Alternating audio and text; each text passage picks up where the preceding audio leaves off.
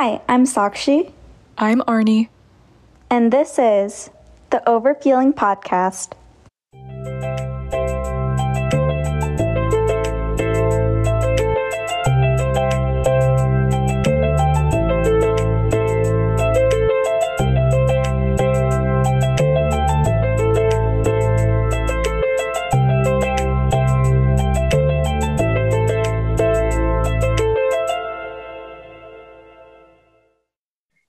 Everyone, welcome back to our fourth podcast. Um, I feel like I've started to sort of forget, like, what number are we on? Because we've been doing this for a while. It's been a hot minute. Yeah. Um, and thank you so much for joining in again. Yes, thank you as always. You know, we say it at the start of every episode, and we're going to keep saying. Gratitude is important, y'all. We got to be thankful for the people around us. Yes, exactly. It's just it's so. validating, especially when we hear it from our really good friends, like how much they relate to the things that we say. Like it's just yeah. keeps us going. Yeah. Exactly. And it gives us really good motivation to keep making new episodes and yeah, keep doing what we love to do. Cause this is honestly a lot of fun for both of us. We love the brainstorming session and we love actually recording the podcast. It's a great way for us. I feel like it's really helped our friendship too. Um, and and it's nice to have that creative outlet in the midst of all the regular craziness in our life. Yes, exactly. For today's podcast, we are going to be talking about the topic of uncertainty and how as twenty-something-year-olds, we are trying to navigate it the best we can. And uncertainty is broad for a reason. We It's on purpose why we just labeled it uncertainty, because uncertainty, like with most things that we've talked about so far, is a very personal thing. And one of the things that we realized when we were brainstorming this episode was that uncertainty for us is almost reversed now. And our lives looked really different a year ago. And right now, Sakshi is going through a transition phase that I feel like I went through last year, and then now I'm going through the transition phase she went through last year. So it's just really interesting to think about things in that way. Um, but yeah, Sakshi, do you want to yeah, go definitely. into? Yeah, definitely. So I'm about to graduate grad school and go into the quote unquote real world. And this is something that Arnie was going through last year. And now Arnie is... She's gone into the real world. She's done her whole gap year thing. And now she's the one who's going into grad school. So we're both dealing with uncertainty, but in totally opposite ways, which is really cool and interesting. Like Sakshi mentioned, I am finishing up my gap year, which in some ways I am thankful that it did end up just being a gap year. You know, mm-hmm. my plans last year of facing the uncertainty of going into the real world, something that seemed so scary and insurmountable at that time. I'm nearing the tail end of at least this phase of my life's re- real world experience, you could yeah. say. And yeah, it's crazy, crazy to think about. I agree. And I'm so glad for me that I do have something lined up after I graduate. Um, so I have a fellowship lined up, but again, it's only for three months. So I'm glad I know what I'm going to be doing for the next three months after I graduate, but I have absolutely no clue of what I'm going to be doing after that fellowship ends. And that's where all the uncertainty for me personally stems from. Will I be doing a full-time job? Will I be, I don't know what state I'm going to be in. I don't know what kind of job I'm going to have. There's, I really don't know. And I think it's pretty opposite from what we were used to in undergrad. So in undergrad, by the time April rolled around, we had a lot of our six to the, the next six to twelve months figured out. And that's definitely not the case. So in undergrad, we knew what sort of classes we were taking, who our new roommates are going to be, um, what state we were going to be in, what room, apartment we were going to live in. Like all of that was solidified. And for both of that, none of that is solidified at this moment. And that's where we get a lot of that uncertainty and the accompanying anxiety. For sure. And like you, Sakshi, I do want to preface too that I've already applied to grad school and have already committed to a school. And so to some extent, a little of that, a little bit of that uncertainty is gone, but not completely.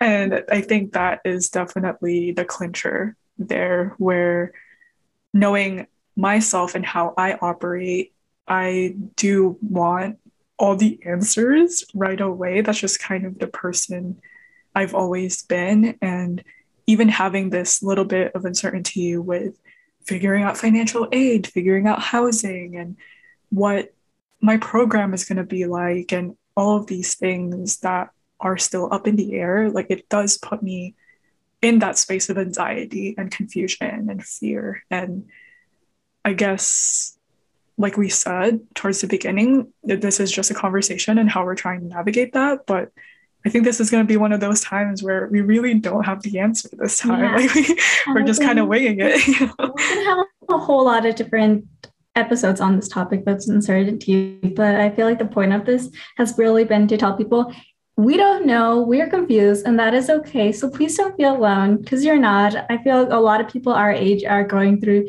a lot of the similar struggles of navigating the world, navigating whether it's grad school or a full-time job, because we've been in school our whole lives, and literally since we were in kindergarten, and suddenly being thrust into a full-time job or another grad school, it's just, it's different. And it's something we have never experienced in our whole life. And that is absolutely terrifying, at least for me. Yeah, for me too.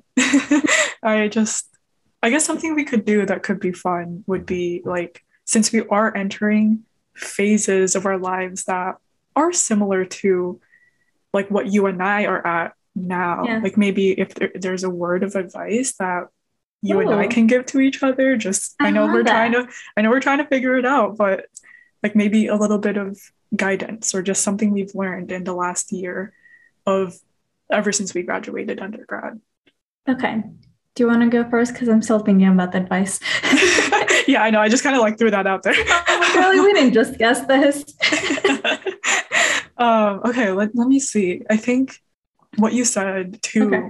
everyone listening, right? The whole you're not alone piece, I think, is key, because I remember nearing graduation and not having anything figured out, just knowing that I have at least a year off of school, where my goals that I outlined had a lot to do with more just resting and figuring myself out outside of school, and um, more, and also saving money, right? Those are good goals, but they also didn't, again, provide a lot of that stability and that certainty that I definitely want yeah. as a person. Um, so I just, I remember how that felt. And I remember wishing that there was a clearer roadmap, but knowing what I know now, it really, my mom likes to say the saying, if it's meant for you, it will be for you. And mm-hmm.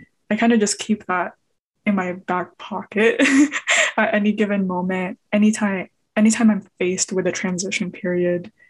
And I think while it's not all encompassing and not perfect, maybe that can be, you know, something to take moving forward, where, you know, maybe after the three months or done with the fellowship, like if it's meant for you, then it'll yeah. be for you, you know? I like that. I feel like that's really comforting, honestly. So thank you.